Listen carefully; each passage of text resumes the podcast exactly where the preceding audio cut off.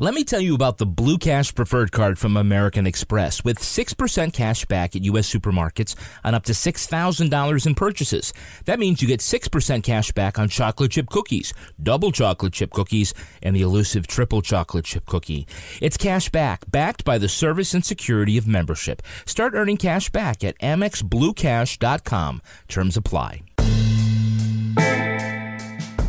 Hey, it's Toby. My awesome publisher, Overlook Press, is running a contest to give away three sets of the City Trilogy, which is my three books.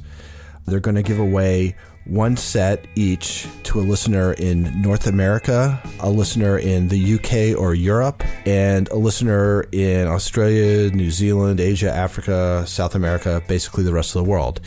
So, how do you enter this contest? Well, there are actually three ways. One is to sign up for the Crime Writers On newsletter. And to do that, you go to crimewriterson.com. A second way you can do it is to tweet to me at TobyBallNH and to my publisher, which is at Overlook Press, and use the following hashtags. If you're in North America, do hashtag TBALLNA. If you're in the UK or Europe, it's hashtag TBALLEU. And if you're anywhere else in the world, it's hashtag TBALLTW. And you can always go on our Facebook page. There is an announcement with the rules. And if you just leave a comment on the announcement and also where you are from, so I know which zone to put you in for the drawing, and that will do it. We're going to pick the winners on July 11th, and then on our July 16th episode, we'll announce the winners. Okay, good luck. Hey, Rebecca here. You've heard us say it before. A great way to support this podcast is to do the shopping that you would have done on Amazon.com by using the Amazon.com link at CrimeWritersOn.com. We got a lot of feedback last week. Some of you loved it that we got rid of Toby's list of Amazon items that our listeners bought, and some of you hated it. So, what to do? What to do? What to do? Now Toby will read some items purchased through the Amazon link at crimewriterson.com. Swiffer Sweeper Dry Sweeping Pad Refills for Floor Mop with Febreze Lavender Vanilla and Comfort Set 32 count. Pup Peroni Original Dog Treats. 14 inch by 22 inch rubber safety bath mat. White.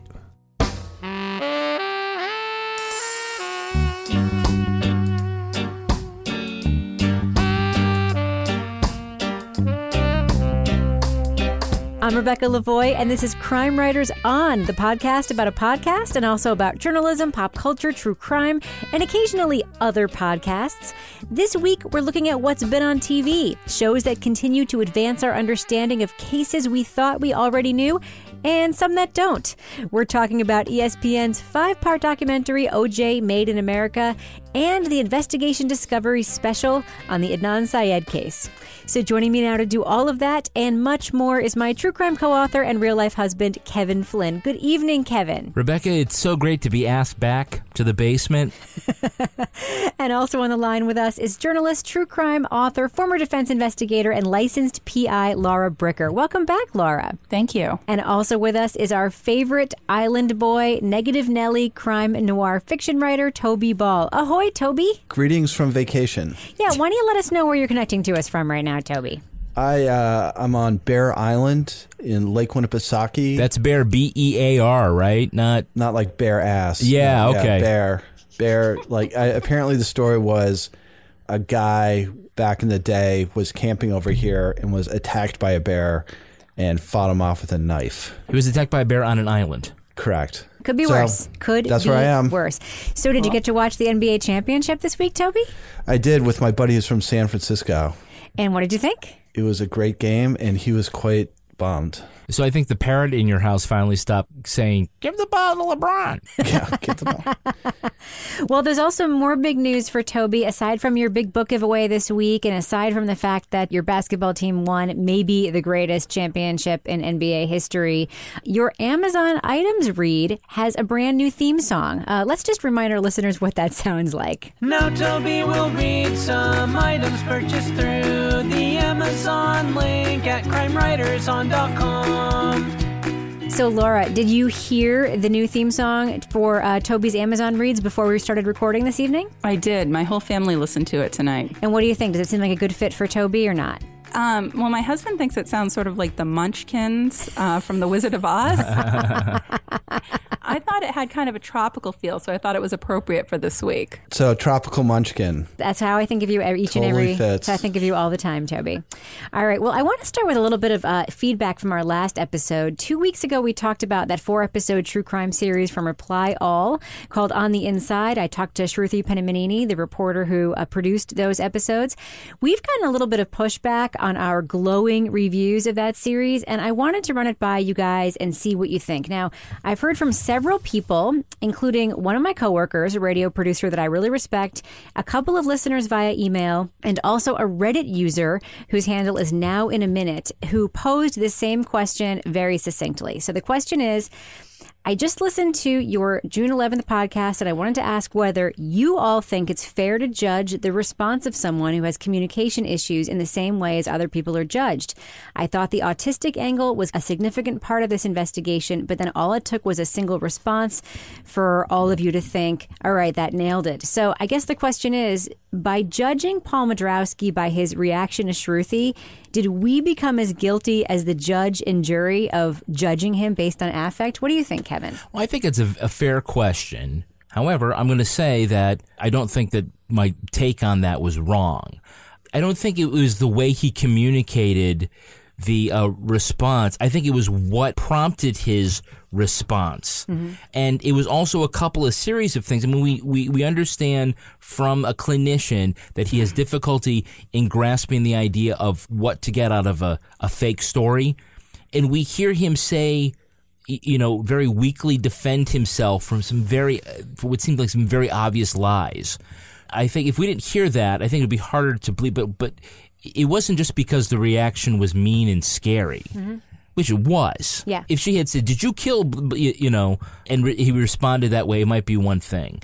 The mystery of the King Diamond thing and what that might mean, and his reaction to that, mm-hmm. I think was very intriguing. What do you think, Toby? Do you think there's validity in this criticism that we and also Shruti Penaminini kind of did the same thing that the judge did and the jury did in that case, which was to, you know, sort of pass judgment as to someone's guilt based on one thing that they said and and the affect around it. Yeah, I mean, I think that's that's it's kind of a fair criticism. I don't think it necessarily changes my mind about that whole thing. I mean, I think there's a little bit of difference between reading an affect as meaning one thing when in fact it, it means another, and another to have you know specific response. I guess, specific's not exactly the word, but having a very strong response, and it wasn't like a confusion about whether he was impassive or or just sort of having an affect, but it was he responded to a question or a stimulus in a certain way. And it was more the particulars of it rather than sort of the way uh, he expressed himself that I, that I think was was sort of damning.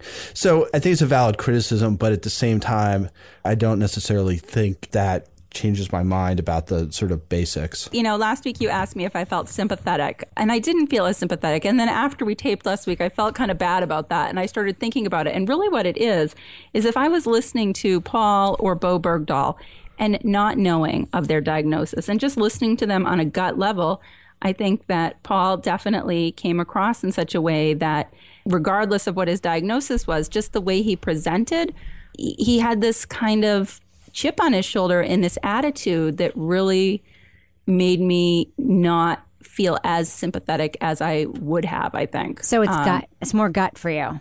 yeah, it was more of a gut for me. And, and then I, but I did feel bad afterwards last week. I thought, you know, even before I knew other people were sort of critiquing this, because it was like, you know, I know this guy has something going on, but it's just listening to him on a gut level and the way he presents, it's hard for me to get past that. Now, Laura, I just want to ask you this quick follow up because the same person that I work with who sort of gave that criticism, and he actually thought Shruti's storytelling was a little bit exploitative.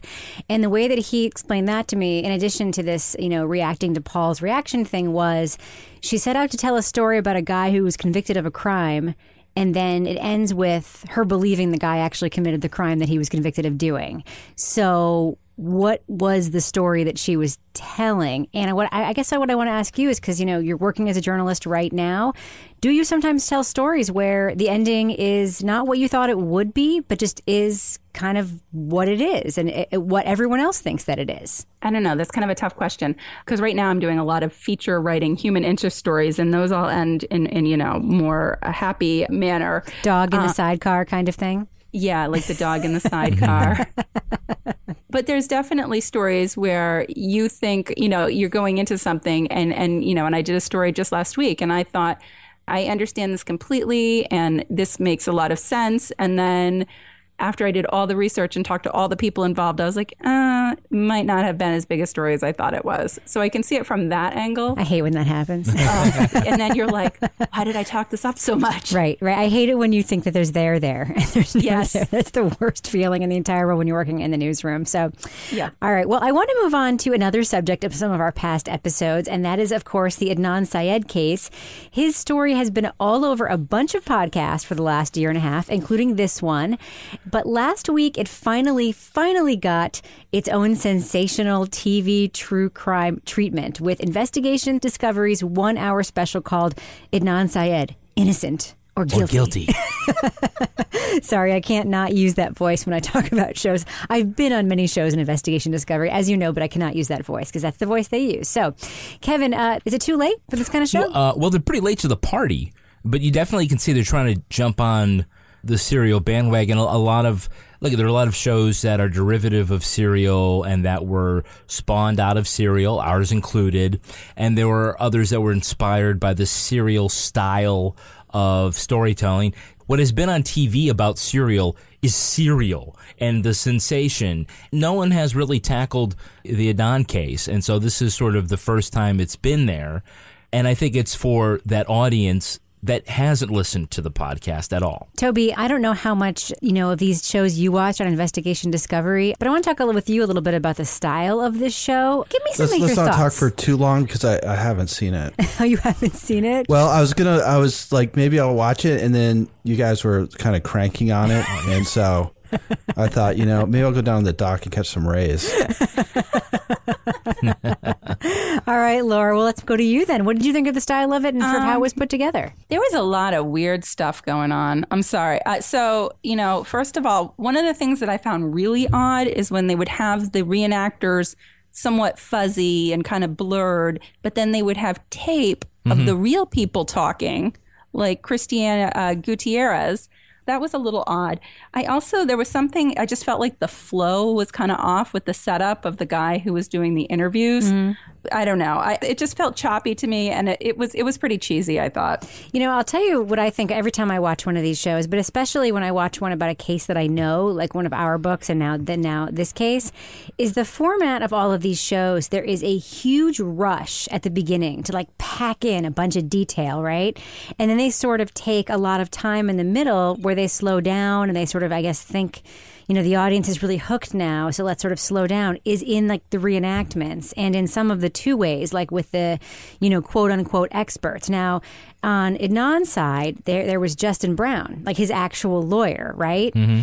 And then on the other side, there was I don't know, a former prosecutor from Texas or something like that. Yeah. that who was who was the one basically. It didn't seem like he he wasn't involved in the case in any way. No, but he needed they needed someone to represent the side of the prosecution. Did you think they did a good job of that in this particular crime story, Kevin? But balancing it, or you know, I, well, I mean, I think you do what you you can. I mean, you know, I've certainly got pulled in to do a couple of investigation ID appearances because they needed a narrator, and it was for a story that I, I hadn't covered as a reporter, I hadn't written about, but they gave me the research, I looked into it, and I gave my commentary. And so that's, you know, kind of what they did. I don't, I don't think that they found a schlub. I thought they found a pretty good prosecutor who had some good points and wasn't just going to go, well, yeah, maybe, well, maybe the defense is right. You know, they weren't going to be served by somebody who was just going to be like, yeah, well, I, I guess. Well, let's so. think about who typically plays the devil's advocate in these in these particular shows. Usually, it's somebody from the victim's family who they clearly didn't have access to, Mm-hmm. or it's somebody from the prosecution team or a cop who they clearly didn't have access to. I mean, the case is still Uh, the devil's advocate is usually the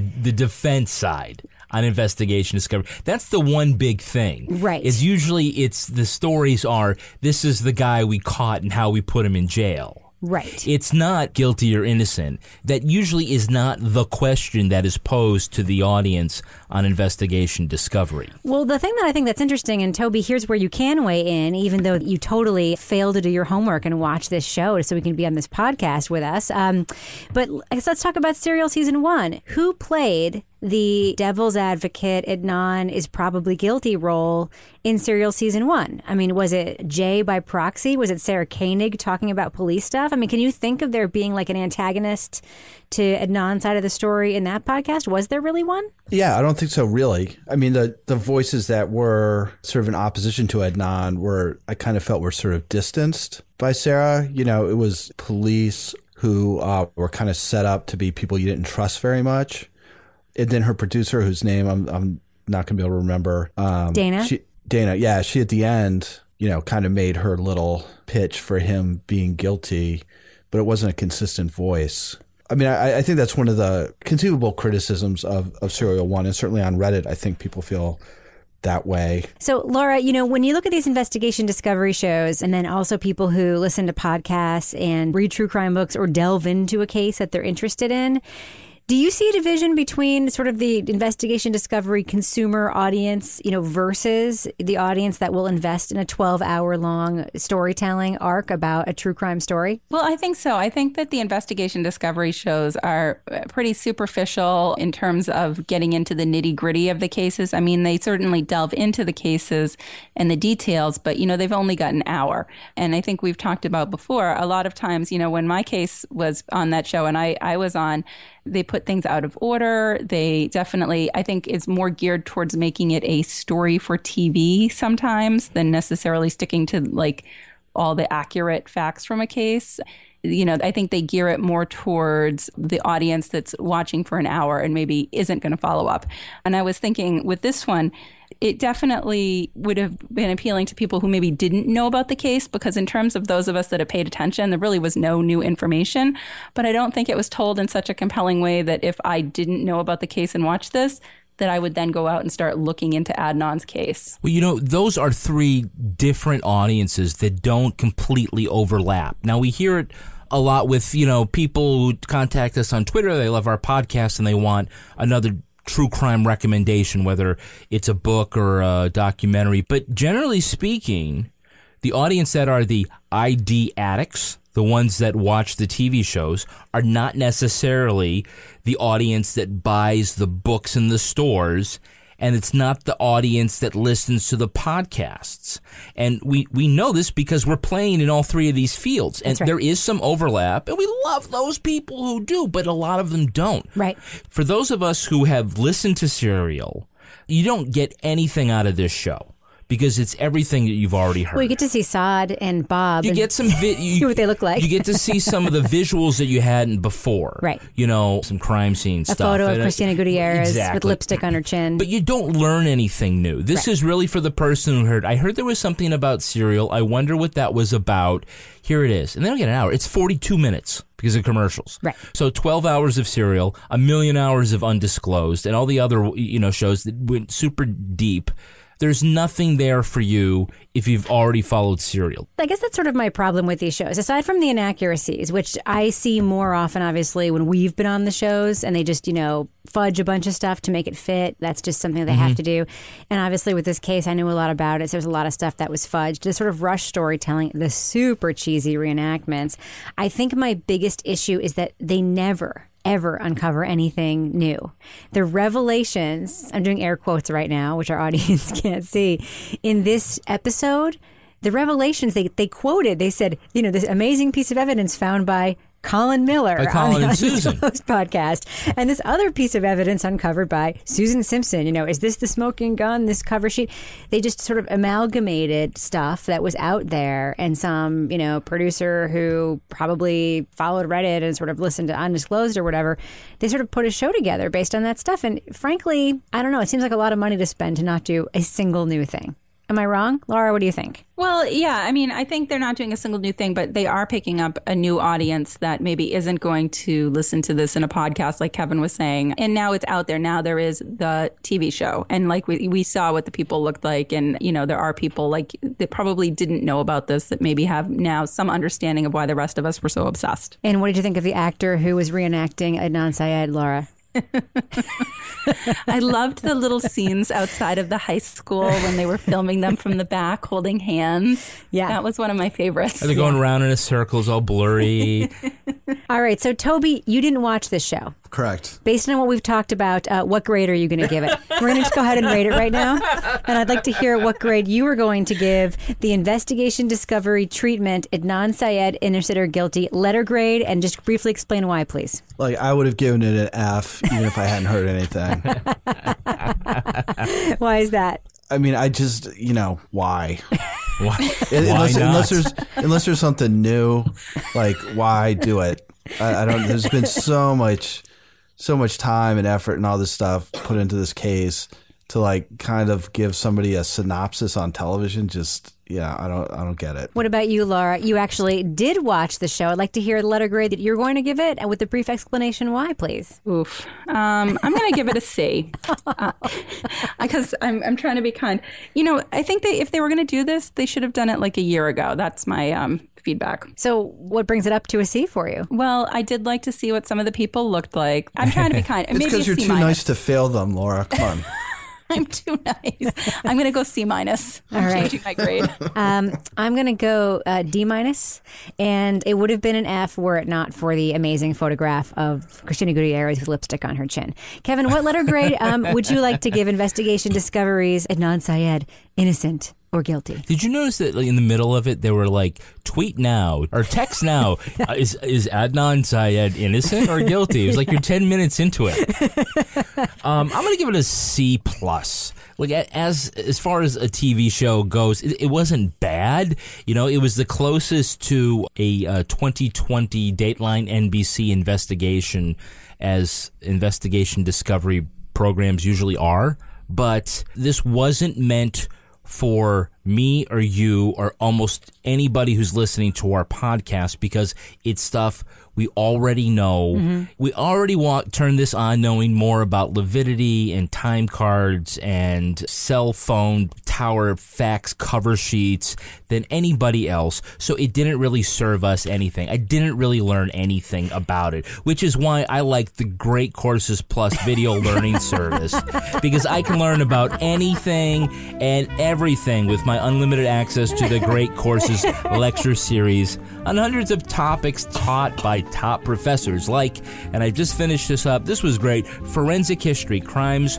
frauds, and scandals, taught by my new favorite professor, Elizabeth Murray. When you hear like it's a, a, a lecture, the video isn't of like somebody in a lecture hall with a chalkboard, you know, talking. It's not finger waggy. No, you didn't get just dropped at the, you know, UMass. It's great, and, you know, it takes place on a TV set and a lot of great visuals, and it's very accessible. Not only did I get to learn about really interesting cases, like really going into the Jack the Ripper case or the Tylenol poisonings from the 1980s, but I also have access to so many other great lectures that you can also have too with the Great Courses Plus.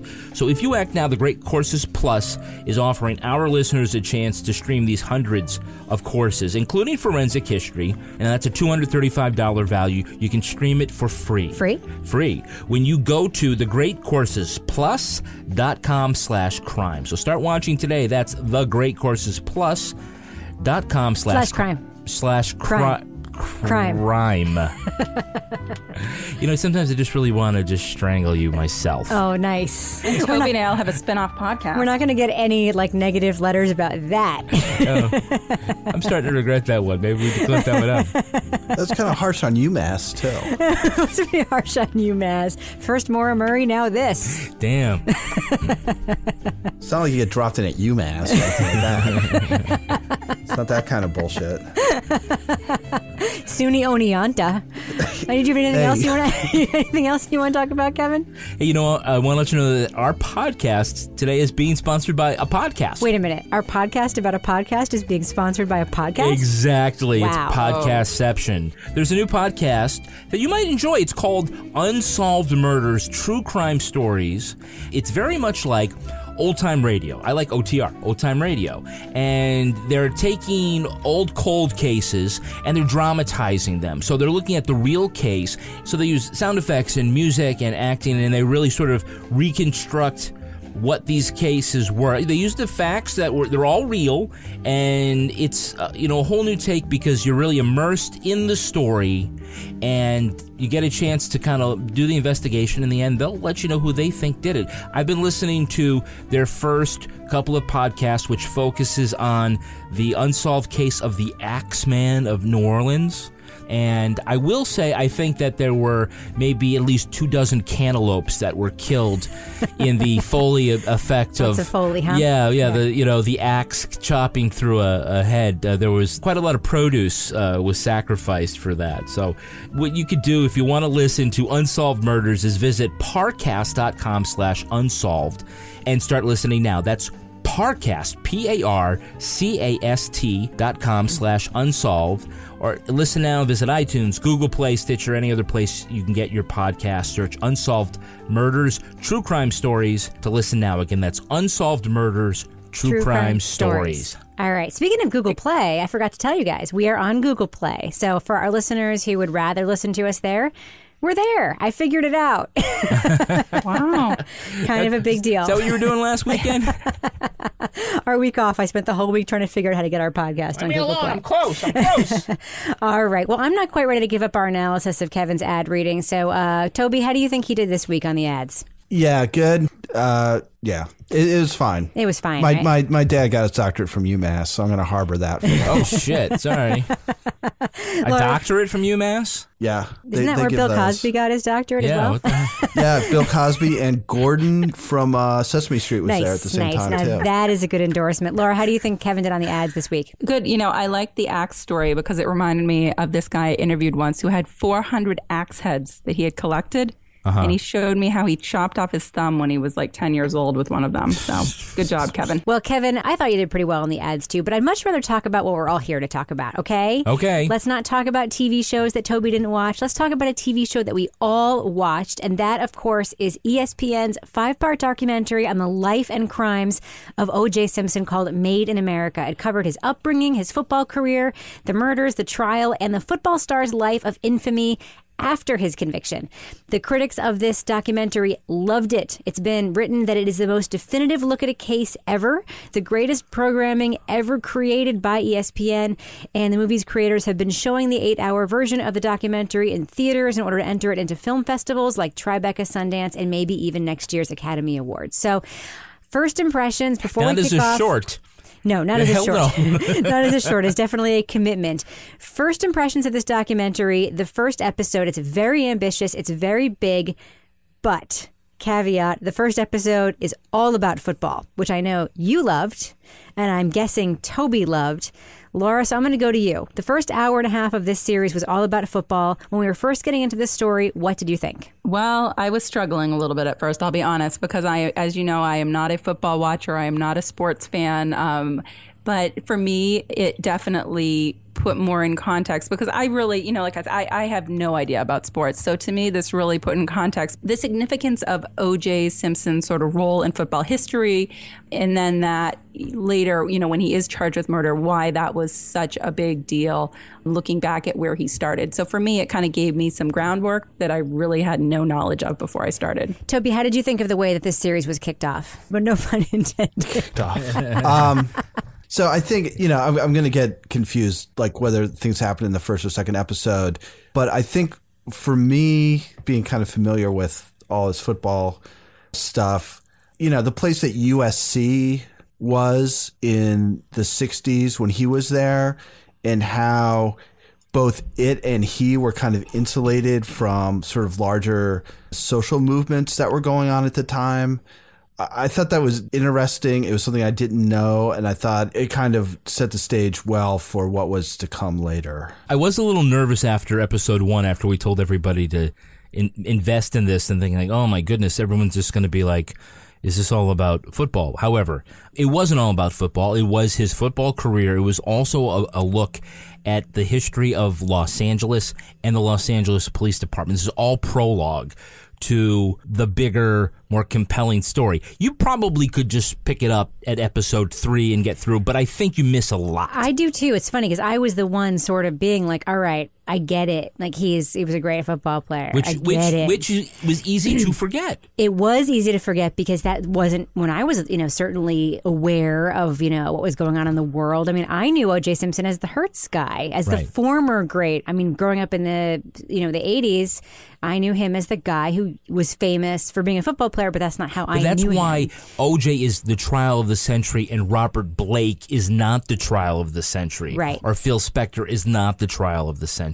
It's because it's OJ Simpson. Well, I do want to talk about some of the stuff we learned in those first couple of episodes, uh, because you know, depending on which version of it you watched, you can split up episode one or two. So we'll just call it like the opening act of this series. Toby mentioned we learned about how OJ was divorced in a lot of ways from the civil rights movement, not just because of where he was, but because of who he chose to be when he became a star athlete at college. We heard about his upbringing. We heard that his father was gay, which is something that I had never heard Yeah. before, never knew before. And we got a real look at his foundational relationships, some of which he would then keep throughout the entire span of the story. Kevin, were there revelations in that part of the series that you found as interesting as I did in terms of like what you learned about a case and a person that you hadn't known before? Yeah.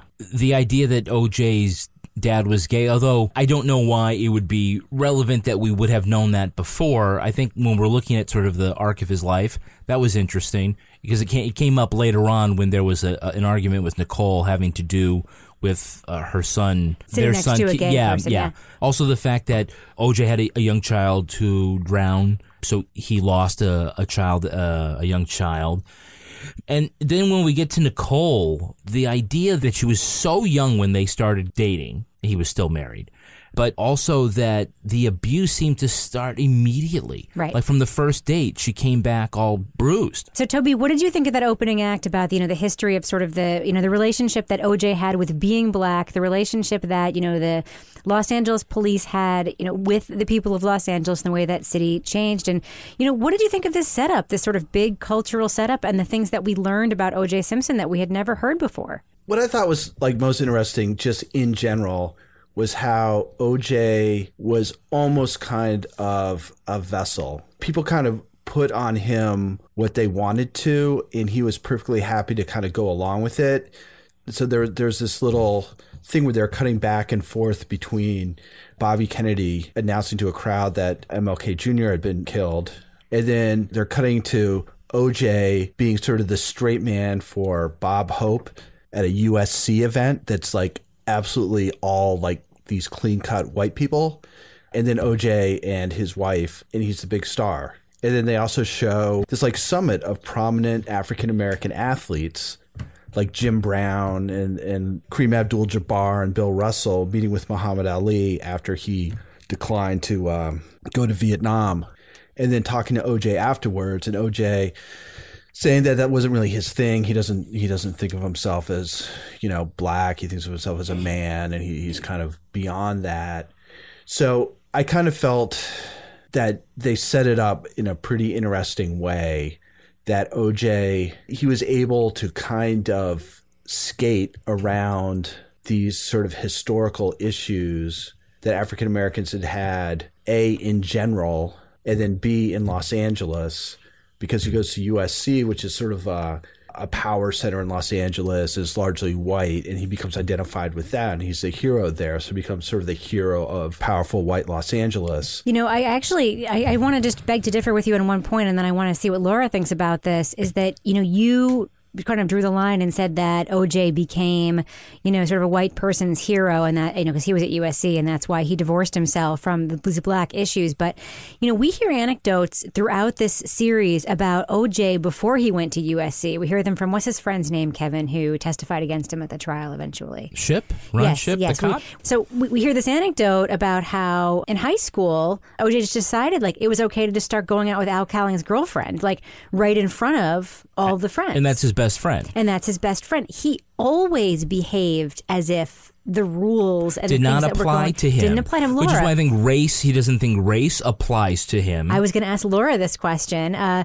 Laura, did did you think that USC was pivotal for OJ, or do you think there's just something about just the way that he was before we meet him in this series, before we see him on the football field? I think there is something about the way he was because he's always spinning things and he always wants to be the person that everybody likes. Even at the end or at one point, he's like, I'm just juice. Just remember me as juice. But, you know, what I was thinking as I was watching this part was, you know, knowing what was coming in the trial, I saw a lot of irony here because it seemed to me not that he didn't think that the rules applied to him with regard to race. I almost felt like, and I, I don't want this to sound the wrong way, but I almost felt like sometimes he was identifying more as a white person. Oh yeah, I, I think he was. I don't think that that sounds. You wrong. I think that he it- would he would say that. And it was like he was always on.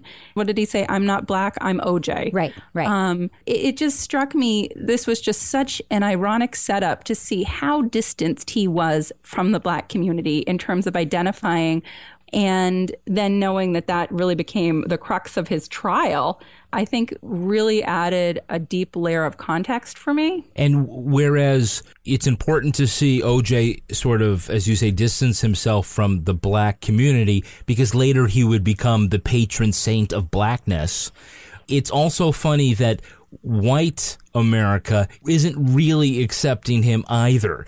Whenever one of these sportscasters or something gives him an award and they say something like, You're such a well behaved man Yeah, you're so well spoken. well spoken. There is just the tinge of you're not one of those uppity black people who have been making problems for everybody. Everybody saying, "Well, you just all of the white country club people who are Right. like." some of whom gave interviews and were still sounding pretty racist in Well, I- present I- day, well, talking about OJ. I, I think I don't want to pick nits, but you, you know, I think more sort of ignorant. I wouldn't necessarily say the guy from Hertz is is racist. However, the way he seems to express himself about didn't you know seem like a He didn't have black features. Yeah, yeah, I think that's what He he's didn't scare people. yeah, you, you know, it, it's race is so interwoven to the whole story, but it's interesting because he never embraced the black community until he needed to. I want to talk about now we get to the part of the story, uh, you know, as sort of we move past, you know, the great fame, he transitions into acting. And there's that very interesting part where that guy who directed him in that horrible movie and talked about how, you know, he had to like put the prosthetics on his Capricorn face. One? Yeah, to, to get him to be able to like be realistic in a scene. And that, that guy ends up being like an ally of his later, which was, I think, very, very interesting to watch. The people in this documentary give interviews and then turn and then describe when they turned and became his friend and when they didn't. It's very, very interesting. But we do hear a lot about that early relationship with Nicole, which I think, as somebody who thought they knew a lot about the case, I knew nothing about Nicole Brown meeting OJ being 18. I remember hearing that she was young, but seeing those photos of her at 18, hearing that story that her friend tells of her coming home from her first date with OJ, where they had sex and he was very rough and her jeans were ripped, and she clearly had been really assaulted on their first date. Laura, what did you think of these details that we heard about the beginnings of that relationship? Well, it just seemed like it was a train wreck from the start that you you couldn't really stop and you knew what was going to happen. It just seemed so obvious to everybody except her. It, it really seemed like there were so many warning signs that this was not a good situation. And it's like one of those things as you're watching it, you're like, at this point, she's going to back out, or at this point, something's going to happen, or somebody's going to pick up on this. But it just kept going and gathering steam. Well, how much of the fact of that do you think Toby was attributable to the fact that he was OJ? That she was sticking around with Yeah, him. or just the fact that nobody could see it. Like nobody was able to sort of say, you know, this is a bad situation. It seems like her parents were very invested in the relationship and you know, Financially, too. well, that's sort of intimated in this show as well. They don't mm-hmm. dig too deeply into it, but it seems like everybody's really sort of invested in her being with him and able to really gloss over a lot of the uglier details. You hear the descriptions of their wedding as being like the perfect wedding, the golden couple. And yet a lot of these same people had had conversations with her about things that he had done to her.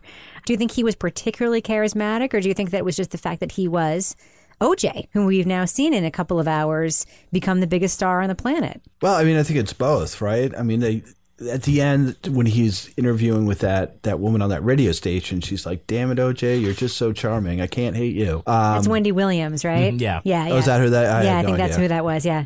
I mean, I think it comes across pretty strongly that people are willing to give him the benefit of the doubt all the time. So when police confront him during a d- domestic violence thing, it's like OJ. It's like, oh no, it's cool, it's cool. You know, it's like, oh, it's, it's the juice. You know, we'll, we'll give him a break. And they talk about how I guess it was a New Year's Eve where if it hadn't been him, they would have handled things differently, and mm-hmm. things might have turned out differently. You wonder if O.J. Simpson is a nice guy with demons or a horrible person who's been wearing a mask. In in many ways, O.J.'s personality is no different than most batterers. You know that they have a Charisma. very charismatic and and able to talk their victim back into staying. We see lots and lots of reasons why Nicole would not want to leave OJ. They have children together. They've built a life together. Well, she loved him. She loved him. Right. If he would apologize and there'd be a, the grand gesture there with the perfect, you know, it's all these things that are not unique to OJ, not unique to celebrities.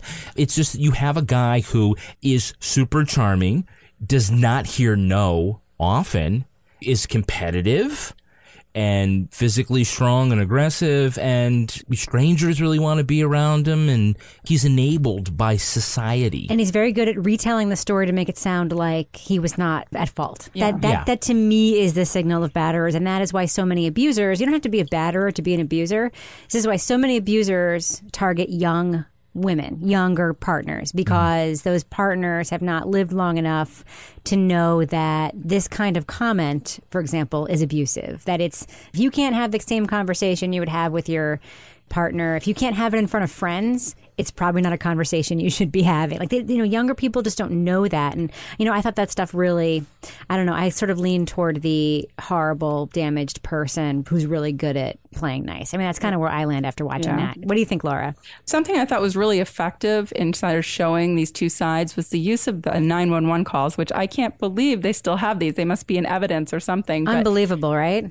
yeah, when you actually heard his voice and heard her voice on these calls, it really showed the other side of him in a way so that you could really see how good he was at playing both sides and turning it on and off and, and just how out of control he was. and not a soundbite, a lengthy excerpt.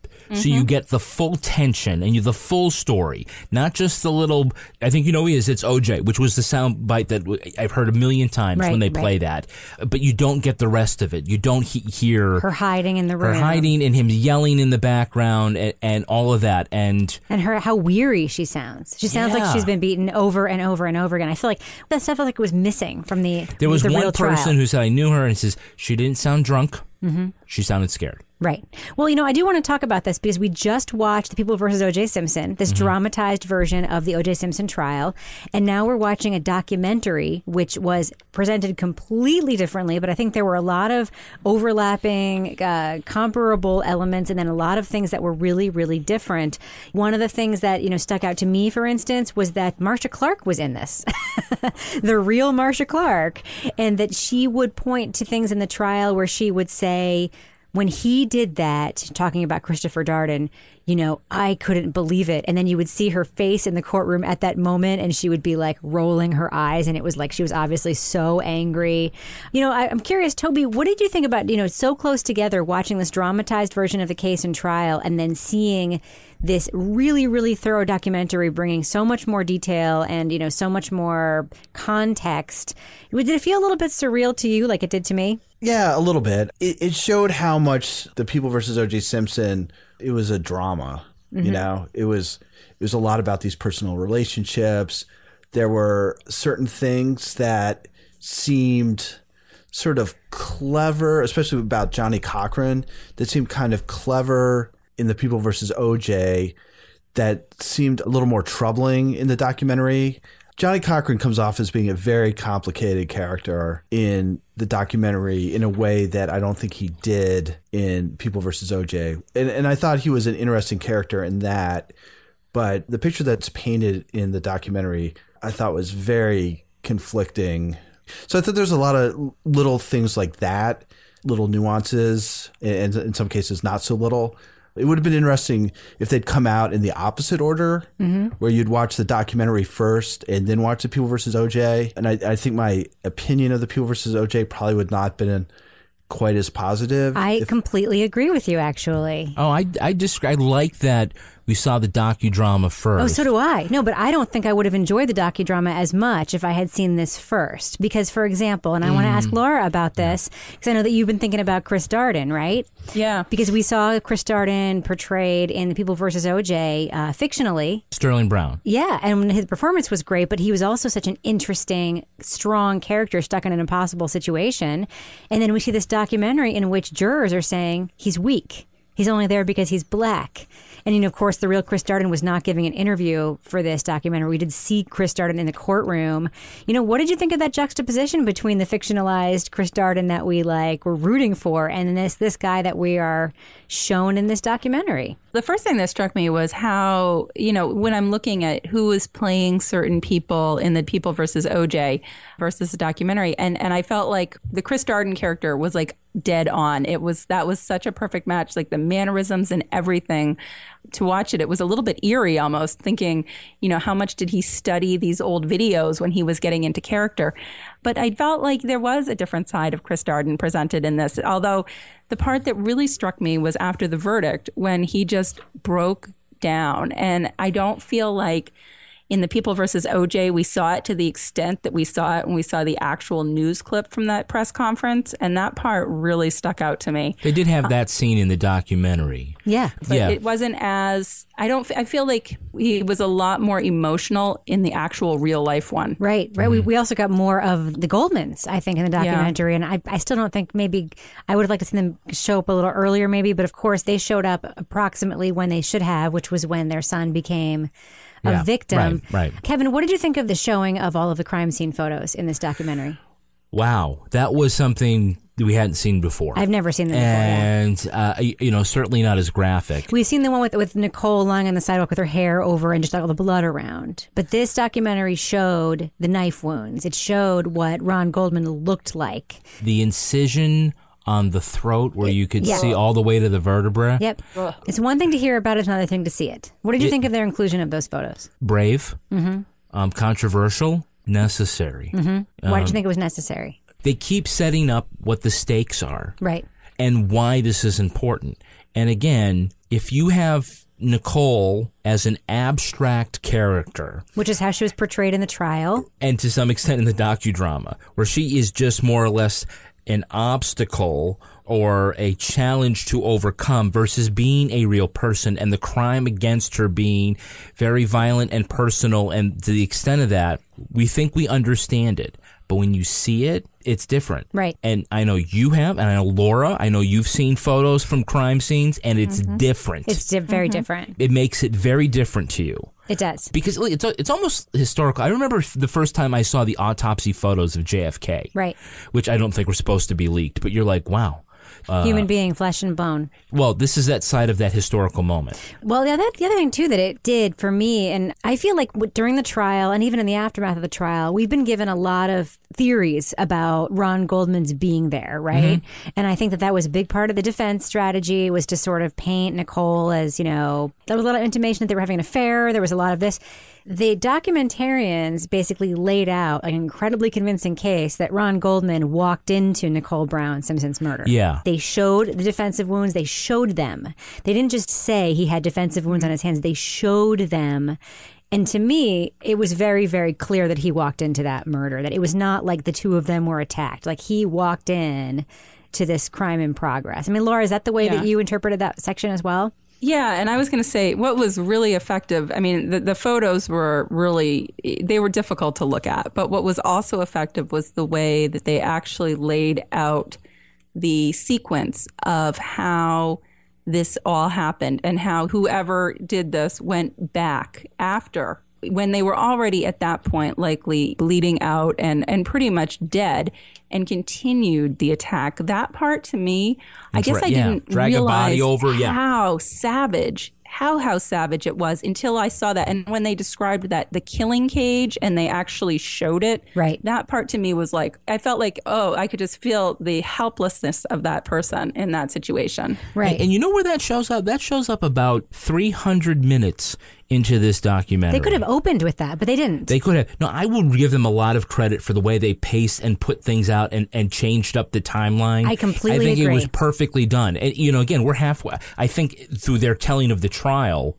we're like almost all the way through it before they really say, this is what we think happened. Mm, and, and- but when they before explain they it, show what you are happened. right before they show what happened, Right. and, and you you already feel like you know everything from what they've already said, and then when they you realize they didn't give me this yet, they do a good job with sort of moving the cups around the table, and um, so that everything comes out fresh. You know, Toby, I want to talk to you about another character that I think we saw in a new way here than we saw during the trial, I think, and also now, Barry Scheck. We know Barry Scheck now as the Innocence Project guy, right? Mm-hmm. Right. He's sort of like this hero of wrongful convictions who's like founded the Innocence Project and is fighting on behalf of people who are wrongly convicted. And then we see him in the courtroom just knock out these evidentiary arguments. What did you think of that part of the documentary? I thought the most interesting part of all that was I think it's Marcia Clark, or it may be the guy with the beard who, who's also on the prosecution team, saying that what he was saying he knew was bullshit. He was not accurately representing the science Right. at the time. And then when they talk to him later and they're asking him, he hedges a hell of a lot about whether he thinks OJ was guilty or innocent. So I don't think, looking back on it, I would be surprised if he feels like that's one of his finest hours. I don't like the idea that you vilify defense lawyers. I don't either. to- I don't either. Yeah, it's their job. yeah, I, I think I think I think that's I, I I don't buy that argument. His strategy was basically to confuse people about something that he must have known mm-hmm. was pretty telling. I think when you compare that to the work that he does as part of the Innocence Project, where he's he's doing the opposite, which is taking stuff that that seemed confused and, and showing what it actually shows. I think there's a big difference there. It seems like a lot of these guys, maybe this is what's kind of interesting about the whole OJ thing. It's like a little microcosm of it, is that they act in ways that they didn't necessarily act in the rest of their careers, but just in this particular case, they changed. That makes sense. It, it does make sense. And I think one of the other things that we saw that was interesting, you know, obviously we have the verdict. We sort of saw what happened after the trial. I mean, there's so much to pack in here. We, we could probably talk about this series for hours, but I, I, I do. So the, there was the trial. We obviously know what happened in the trial. We have access to the jurors in the trial. Kevin, was it surprising to you to hear that the jurors, rather than blaming OJ for being an abuser, blamed Nicole for staying in the relationship? Yeah, I was surprised. Yeah, that was a very interesting detail. The other thing that we saw that was really interesting was post verdict was we got some insight into how OJ lived when he was in prison uh, during the trial, and he made millions of dollars sitting there in that jail cell, signing autographs. Laura, had you ever heard that before? That he was actually making money while he was sitting in prison? I had not heard that. I thought usually that was sort of something that the courts put the kibosh on. I don't know how. Uh, yeah, I hadn't heard about that. So we hear these very interesting insights from his agent, Mike Gilbert, who explains how, you know, he helped OJ earn money when he was sitting in jail. Mm-hmm. And then he helped him hide his assets during the civil case that the Goldmans brought against him. How he helped OJ make the gloves not fit during the trial by telling him to not take his arthritis medication. Yeah, that was amazing. Even if it's not true, that was still an amazing piece of tape that they got that guy saying that. Was that that surprised you? That's a revelation to me. I mean, I, I know Gilbert wrote a book. Yeah. Basically, you know, asking for forgiveness and trying to atone for everything that he did with helping OJ. But but that little fact, I mean, the glove not fitting is such a big part of the mythos of the story. The idea that it wasn't necessarily just him faking it and the latex gloves. That he actually did stuff for weeks, anticipating this was coming, and to to get his hands to swell up, Right. so they wouldn't fit. Right. So it wasn't just this happenstance, and it wasn't really just sort of Chris Darden just taking the bait, blew it. Uh, Yeah, the spur of the moment thing. That it was in some ways, if even if it were only OJ who knew it, he was waiting for it. The thing I thought about this, and this guy Gilbert comes across as being a fairly likable guy, or at least a guy who has like sincere regrets, is that at this point he's trying to help him get away with it, right? Mm-hmm. Right. If you're doing something like that, it's not like, hey man, you know, you're innocent, it's gonna work. You know, don't worry about it. It's all right, stop taking your thing so that the gloves won't fit. He's like fessing up to some like pretty shady stuff. Right, as did Ron Shipp, OJ's friend, who then Yes. testified against him in the trial, did the right thing, mm-hmm. said, I can't do this anymore, and mm-hmm. was excoriated on the And. OJ OJ was like feeding him all this stuff. Was- Absolutely. yeah, he's like, ah, oh, you had a blonde girl over there, and you know, blah blah blah. Yeah, well, you, you know, in a lot of ways, when you think of OJ, you just have to think about yourself and people that you know. And when you hear that your friend broke up with her boyfriend, you automatically take her side. And when she starts saying the bad things about you, you you're supportive. And then maybe it takes a while to hear some of the other things and you realize, well, maybe she is also responsible for this breakup or whatever. Super simplistic example. But that's the kind of way it was with OJ. These people loved OJ. Some depended on them for their business. Some were just lifelong friends. The perfect example is Kardashian, mm-hmm. you know, and it takes a while for someone to finally just sort of like say, my goodness, I love this guy, but He's a maybe, murderer? maybe I have been misreading all these signs. Right, right. And maybe he actually did it. When I was working in DC, I worked with a woman whose father had played on the Bills with OJ. And you know the OJ trial was was going on. I, I was talking to her one day, and she's like, "I talked to my dad a couple days ago, and we talked about OJ." I said, "Yes," and she said, "Well, I asked him. I said, do you think he could have done it?"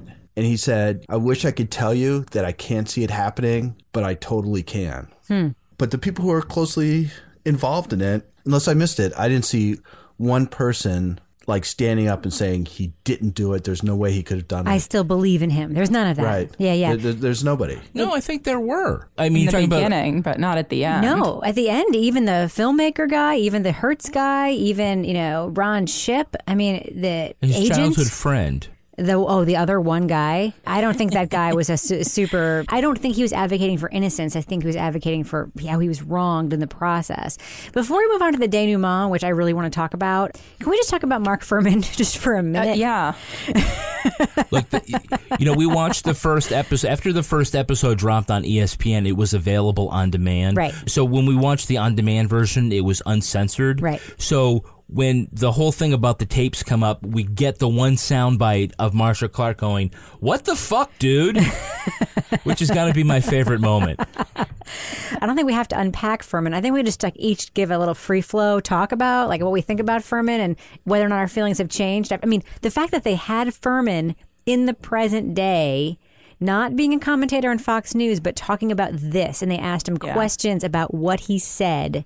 And then we also saw like his role in the case. I mean, what did you think of Fuhrman's participation in this, Laura? What were your impressions of Fuhrman? What do you think? I have to tell you, I was really surprised. I actually made a note. uh, You know, I would take occasional notes as I was watching this, and I was like, I can't believe that he's on here. and then he's back. Um, and he looks really old. But the part that struck me was at the end, because I was like, why would he do this? Um, was at the end, and I realized why he did it. He was trying for some sort of vindication for himself and what he perceived as him being wronged Right. and how his life had been affected by this. And he did come across as fairly sincere when he was talking about, you know, do you know what my life was like before this case? Do you know what my life was like after this case at the end when he was getting really, really upset talking about this case and how it affected him? I think that was probably his reason for going on, but I was just amazed. And he was on a lot. I was too, and, and as good a job as he did of saying, you know, before this I was married, I was this, and then after it was this. I was just thinking, like, yeah, before this, nobody knew you were a racist, Yeah. and then after this, everyone knows that you- you've done these like horrible racist things Mm-hmm. and you have Hitler memorabilia in your house. Well, that was in the documentary, the docudrama. You know I- what? It doesn't matter. It's like one of my uh, kids came up with the hashtag just Fuhrman things during this because it's just like the things that would come out, out of his mouth, even present day Fuhrman, just blew my mind. And like, this is somebody in 2016 saying these things out loud. Toby, do you have any thoughts on, on Fuhrman that you want to share before we move on? Nothing more than I think he probably didn't feel like he was unusual within the LA Police Department. So that when he was sort of singled out and you had Cochran comparing him to Hitler and and things like this, he probably found it kind of shocking because he's like, hey man, that you know, this is the culture. Right. It wasn't that I felt badly for him in any way, but uh, he does come off as, you know, having some kind of self reflection. Again, like I've got zero sympathy for the guy, but he came off as being maybe a little bit more self aware than I would have expected. You know, you know what he didn't say though? He didn't say I fucked up. He didn't say that. No. He didn't say, I did horrible things when I was younger. I lied. I said lots of racist stuff. And I totally fucked up by lying on the stand. He did not say that. Every single one of those cops, they weren't taking a step back, man. Right. Every time anything came up that was at all critical of the police, they were pissed. Right. and they thought it wasn't fair and they couldn't believe the shit that they were having to put up with. And that to me was shocking. I mean, there were two guys, there's one with a mustache and, and I can't remember what the other guy looked like. And I was like, what the hell? I mean, what kind of bubble do you live in that you don't get this on some level? Maybe that was Tom Lange was the other detective. He looked like Grandpa Joe from Charlie and the Chocolate Factory. Oh, he did. oh, give Slugworth. All right. Yeah. Well, I, I, I really do want to move on to the denouement. Do you have any final thoughts about Fuhrman, Kevin? I thought it was interesting that again, like first of all, when you listen to all these cops and they talk about the cases, Yeah. they are very competent and sharp. And then when it gets to the well, what happened with the squared away LAPD during this event and the Rodney King thing, and, and they were just the, it, it rang so hollow. Yeah, and Um, I thought that Fuhrman's comment about Rodney King being it's like, you know what have prevented that? The chokehold. Yeah. If they hadn't taken away the Oh chokehold, God, yes. which there may be some truth to that. But look what's happened with But the, the- chokehold. but the chokehold is this not great. year. Right. This Yeah. year. What a tone deaf thing to say right now. It was tone deaf. Yeah, it was very tone deaf, and there was one commander who was very good, and he seemed to know what the score was, and he's, you know, they said like after the Rodney King thing, he called it. Says the LAPD's reputation is never going to be the same again, Right. And, and it hasn't. Well, the reputation was never good for black people to begin with. I mean, that's kind of the point, right? Yeah, right. Yeah, which is so that squared away and two, thing. yeah. It may squared away to you, but not squared away to a whole community in, in that city. All right. Well, I do want to move on because there is one huge storytelling thing that happened, and you know, before we wrap up this conversation, which is that there was a whole episode after the verdict. People versus O.J. Simpson that pretty much ended with the verdict and that night of the verdict. There was a whole episode afterwards. Our and- interest in O.J. Simpson ended after that verdict. Right, but like there was an entire, you know, what could have easily been sort of a letdown piece of storytelling that that sort of chronicled the post verdict O.J. Simpson lifestyle and life, and then the crime that he ended up committing that did end up sending him to prison. Lara, before you watched the final episode of Made in America, the O.J. Simpson story, um, did you know any of the details about why O.J. Simpson is in prison today? uh, very superficial. I was just like, something happened in Las Vegas. He's in jail. I don't know, but he finally went to jail. And then I saw this whole thing. It was just like a clown show. All these people that he was involved in out there. I, I, it was, I, I, it was like watching a slow train wreck again. What did you know about O.J.'s life after the trial, I, Kevin? I just knew he was in jail for trying to steal or steal back some of his own memorabilia. Knew nothing about any of the other players, the names, how it happened. Certainly didn't follow the trial. I was surprised at how little I knew. What did you think of that part of the documentary, Toby? And more importantly, what did you think about O.J. Simpson's verdict for the crime that uh, he was accused of committing that ended up sending him to prison? the whole thing is sordid, right? You know, he basically, once he realizes that his time of hanging out with like wealthy guys at the golf club and stuff is over, he's just like unrestrained id. It's like hanging out at, at strip clubs and He doing becomes this Florida man. crappy music and, and and just where people are like, what are you doing? Like even people who are like OJ apologists are like, oh my god.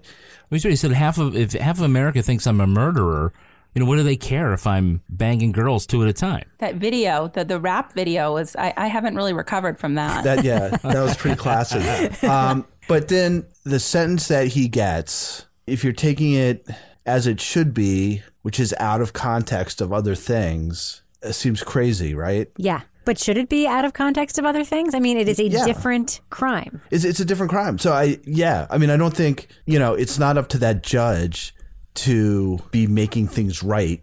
I, I don't know. It just doesn't seem like the kind of thing where you would put somebody away for years and years and years and years. So if you just take it as being just sort of a typical thing where you had a robbery with some guy who is partly getting back stuff that he has some kind of claim on. I don't really know the they don't really go into the ins and outs of of what his legal claim to this stuff was, but you can't go in and put a gun on somebody's head.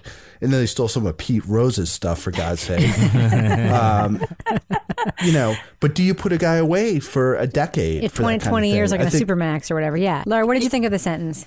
Oh, uh, well, I thought it was pretty uh, out of line for the situation. And I just wanted to say the guy that was, you know, the one who turned and testified, the one who had the hidden tape recorder, who he then sold that tape recorder information to TMZ for $150,000. And then he went and testified. I was like, this guy's credibility is not great. Right. And that's kind of like their star witness in this case. Right. I thought this was very disproportionate. I mean, this was a really stupid thing. I mean, this act, it was just like, what were these people thinking? You know, It you know what it struck me as, Lara? It's like I know that it's not okay to bust into a room with guns, right? And like, Do you? I know that that's not okay. You sure? But given the characters that we met, it was almost like they were bullying him with guns. It wasn't even so much like an armed robbery where someone's life was threatened as it was they were play acting, being like Bad guys. Uh, being playing being bad guys, walking through a casino with all sorts of cameras on them. I mean, it certainly wasn't a well executed. It was a crime of buffoonery, and the judge was exacting revenge for Nicole Brown Simpson's murder. And I'm not saying that I think that you know OJ doesn't belong in prison. I'm saying that I don't think he belongs in prison to that extent for that. I am glad the judge paused to take a sip of her soda. Big soda. and walked in smiling to the courtroom. Hello, everyone. It was bizarre. It was very, very bizarre. And I have to say this Frontier one thing. justice. I was impressed. The reason this documentary impressed me so much was that I think a lot of cheesier, less well done treatments of this story would have treated that final act as justice. Justice has been served. And we did see the Goldman saying that they felt that way, but the documentary did not take a side. They just showed you what happened. You know, you have the Goldman interview, but they didn't say anything. And so I walk away with my own opinion, which is a, in today's day and age with true crime stories, a brave thing and a, and a singular thing to do. Right. The, the, the thing was not that this was justice. It did show the tragic fall, the hero's fall, that he got to the top of the mountain and then fell. Right. And it would show like how far he fell. You know, it was really what I, I had, did not know was that, you know, we knew he was a pariah afterwards. But then after a while, he was no longer a pariah. He was still making money at selling autographs, and he was still sort of welcome in, within the black community. And just sort of going around, you see him like just posing for photographs with people. You, you just sort of thought, well, his life is over, but it, it wasn't. if anybody wants to like gather some more information about that period in Florida, there was a really well written story in the New Yorker called The Outcast that was written during the period that OJ was living in Florida. And it's it was very enlightening looking at just who he was interacting with at life at that time and like he was, you know, who he was hanging out with. And it really would add a whole nother level to this to go take a look at that piece. All right. We will check it out. Let's post a link to that on our website, shall we, Lara? Would you send that link to me? All right, we'll do. I do think that we could talk about Made in America forever and ever. And I think this has been a very interesting conversation, but it is time to move on. And before we do, let's do it once again in this episode. I don't think, I don't think we've ever done this twice in an episode. And let's give this documentary, this ESPN documentary, Made in America, a letter grade, shall we? So, um, Lara, I'm going to start with you. What did you think of this series as a whole? Give it a letter grade and give us a brief explanation as to why you are giving it the grade you're giving it. Ah, boy, this is tough. I'm going to go with an A minus. I think it was all excellent. The only thing for me was I like to binge watch things, and this was something I definitely could not binge watch. There was so much information. At times it was a little too long for me, but I also did watch it in like a week period. So it was like watching a movie every single night. So that would be my only my only thing is just very long and very dense. So it was something that I had to take in small bits and pieces in order to digest it all. Well, I will have to go back to the tape, but I believe I may have given the People versus O.J. Simpson an A or an A plus. So having that be the bar, I think I have to go with OJ Made in America an A plus plus from me. I was not expecting to enjoy it as much as I did. I wasn't expecting it to be as brave and unflinching as it was. And I certainly wasn't expecting it to have a real journalistic lack of leaning, just showing, not telling approach. And I thought it had a lot of breadth, a lot of depth. I thought it was fantastic. Toby, what about you? What letter grade do you give Made in America and why? You know, it's hard. Like if other grades have been like kind of high school grades, I think this was more sort of a college level Ooh, thing. Yeah. And I, I would give it an A plus. I mean, I thought it was really interesting. I thought that they had, you know, they had kind of a thesis about the case, and about OJ's place in society and what the trial meant. And so, in addition to all these other details and context and things like that, I think that they were making a pretty profound comment about a lot of things that go on in American society. It was much more ambitious and much more successful than other things that we've talked about. What about you, Kevin? I'm I'm giving it an, an A minus. Like Lara, I think the only flaw I give it is that episode one dragged on a little Wait, too long. High school A minus or a college A minus? College A minus. Okay.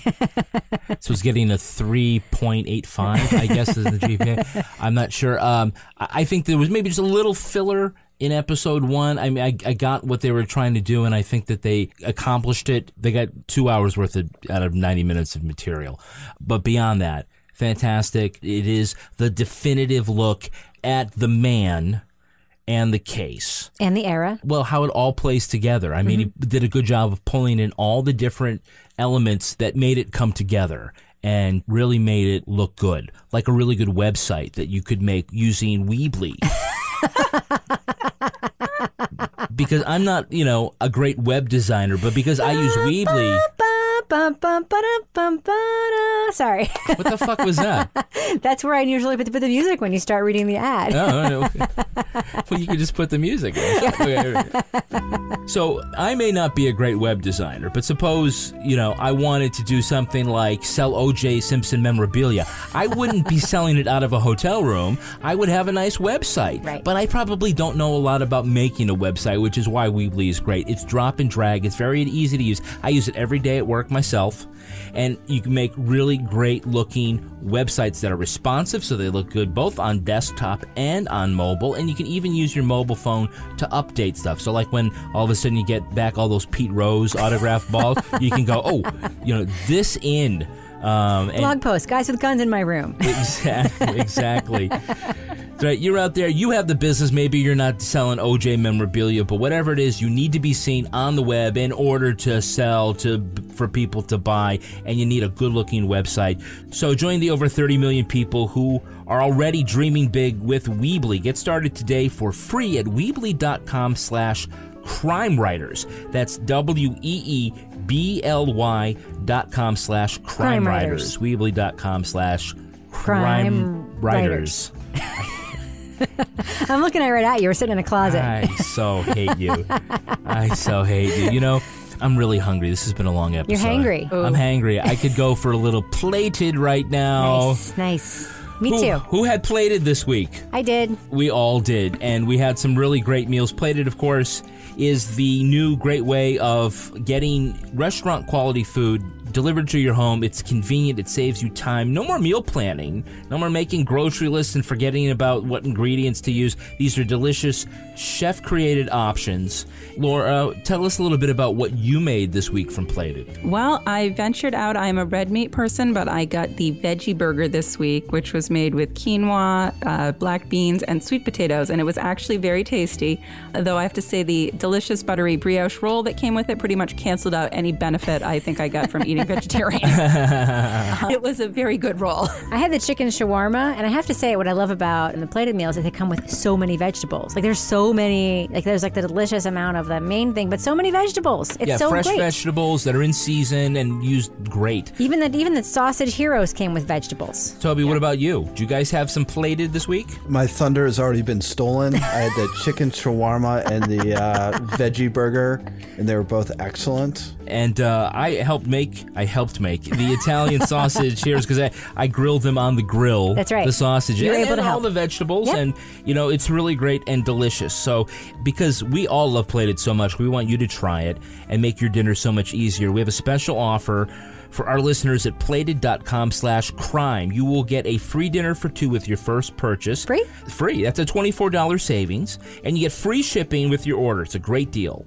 But only if you go to plated.com slash crime. Check it out for uh, terms and details. It's a no brainer. Try Plated right now. You can get two free dinners for two and free shipping. Check out terms and details at plated.com slash crime. Plated.com slash crime. Hurry. This offer won't last. You still hangry? Not anymore. So now it's time to move on to my favorite part of this podcast, a little something I like to call the But sandwich of the. oh, I'm sorry. I guess maybe I'm hungry. The crime of. Where are you? Where? Are, come on. the crime, of the week. week. The crime of the week. Former Olympic champion Joe Jacoby thought his gold medal was lost forever after it was stolen from his car last month. Fortunately, a six year old girl found the medal tossed in the trash near her apartment and returned it to him this week. Jacoby won the gold in 1992 for the two man canoe slalom. That, uh, Is that even really a sport? it's a real sport. It's a it's a very real sport. I, I call bullshit. It's a, it's an Canoe awesome slalom? sport. Really? Toby loves the Summer Olympic sports. Remember his affection for beach volleyball. It, That's it's right. got it's got this thing where you're you're basically sort of in rapids, and they have these gates, uh-huh. and you have to go downstream on some gates and upstream on other gates. So it's like skiing in a boat. It's like equestrian, like field. Uh, It's like events. paddling a bobsled. It's got in a boat. nothing It's to like do with anything that you're talking about. It sounds about like right whitewater rafting in a canoe. It's like skiing slalom, you know, but it's in a boat, right? now. No, it's nothing like that at all.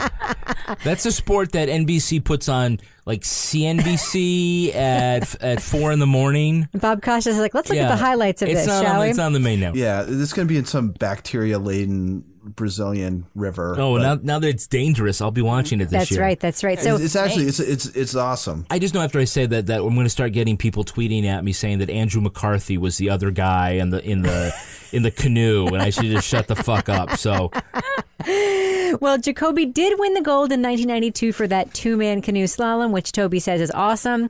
He was taking the medal with him to a television appearance when he stopped at a restaurant in Atlanta.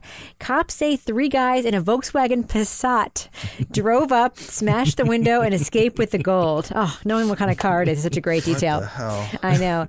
Little criminal Chlo- mastermind. Little Chloe Smith. You'll never get me, copper. vroom vroom. Farfanugan forever. Little Chloe Smith didn't know what she had found and started throwing the shiny metal like a frisbee, but her dad knew what it was and was able to return the souvenir to its owner. Found it in the trash. Uh, I guess she found it in the trash, Oh, yeah. wow, okay. So here's my question for you, panel. Lara Bricker, if thieves driving a Volkswagen Passat broke into your car, what is the irreplaceable item that they could steal? Oh, there's nothing in my car. I asked my husband that, and he's like, "Your car is no." Um, you might find some programs from the Christmas pageant, like three years ago, still stuffed in like the center little storage area. But other than that, unless my son, who likes to hide things under the seat in the back, has stuffed some money back there, I think that's about all you're going to find. What about you, Toby? What could thieves steal from your car that would be irreplaceable? Uh, I've got some overdue library books, For shame. That's the crime of the week. And I've got a uh, I've got a like red, white, and blue ABA basketball. Oh. This would probably be pretty hard to replace. Hmm. But beyond that, it's like some spare change. They always have it just in case there's a fast break. What about you, Kevin? If thieves driving a Volkswagen Passat broke into your Subaru, what irreplaceable item might they find? I, I actually have in the glove compartment a concert ticket signed by Elvis Costello. And I don't know why it's in the glove compartment, but I have moved it from two other cars. you know, just like it out of the glove compartment. I don't know why it was there. Maybe I was taking it to show on a TV show with a guy who won the two man canoe slalom, but You know what? You know what I thought you were going to say? Muffin stumps. muffin stumps. Yeah, that's yeah.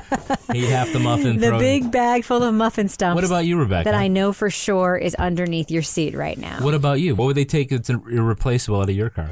Irreplaceable. Uh, my public radio umbrella, perhaps. Like Lara, I Oh, don't come keep. on. I don't keep a whole lot of my car. My public radio umbrella. For twenty bucks a month, anybody can get that umbrella. and the fleece blanket upon which my muddy dogs put their paws after we go for walks every day. Yeah, I can see guys in a Passat stealing that. Not as good as your muffin stumps, Kevin. All right, I think we need to end it on that note. Lara Bricker, if our listeners would like to tweet with you, interact with you on the Twitter, how can they find you there? It's at Lara Bricker and it's L A R A. And Toby Ball, you've got a little book contest going on this week. So if people want to tweet to you, how can they do that? At Toby Ball NH. You know those hashtags off the top of your head, Toby? It's uh, at T Ball NA for North America, at T Ball EU for the UK and Europe, and at T Ball TW for the world. Nice. So, Kevin, if people want to reach you on the Twitter, how can they do that? I'm where I'm always at, which is at Kevin P. Flynn. And if you want to send me a tweet or find me on Instagram, you can do that at Reb Lavoie. Our show is also on Twitter at Crime Writers On, so send us a tweet or send us a voice memo. The directions for how to do that are posted on our website, crimewriterson.com. While you're there, you can sign up for our newsletter and get entered into that contest to win Toby's trilogy of books. You can also make a PayPal donation to support the little studio we've got here, or use our Amazon link. And if you love the show, please, please leave a review on iTunes. It helps us stay on the charts where listeners can find us. Our theme music was performed by the New York Ska Jazz Ensemble and used with their permission. And this show was recorded in Studio C at Partners in Crime Media, aka a very hot closet in our basement. On behalf of all the crime writers, thanks so much for listening. We will catch you later. This is the intro. It's going to be spectacular. And that's it. Boom. Boom. Kevin. Kevin. What? Kevin. Rebecca. I'm Rebecca Lavoie, and this is Crime Writers On, the podcast about a podcast and also about journalism, pop. no groping during the reading. So, join. Oh, God, the dogs. Can you guys hear the dogs? Yes. They're so fucking loud. All right. So join every time I start to talk, he barks. It's very funny. Uh, probably the Jesus Christ, what's going on over there in Limetown? Did someone fall in the Toby? toilet? Uh, I thought I had it on mute. Sorry. Jesus, are you okay? We, we can send somebody Uh, out to the I'm island fine. if you need help. Everything's good. This is Jeopardy.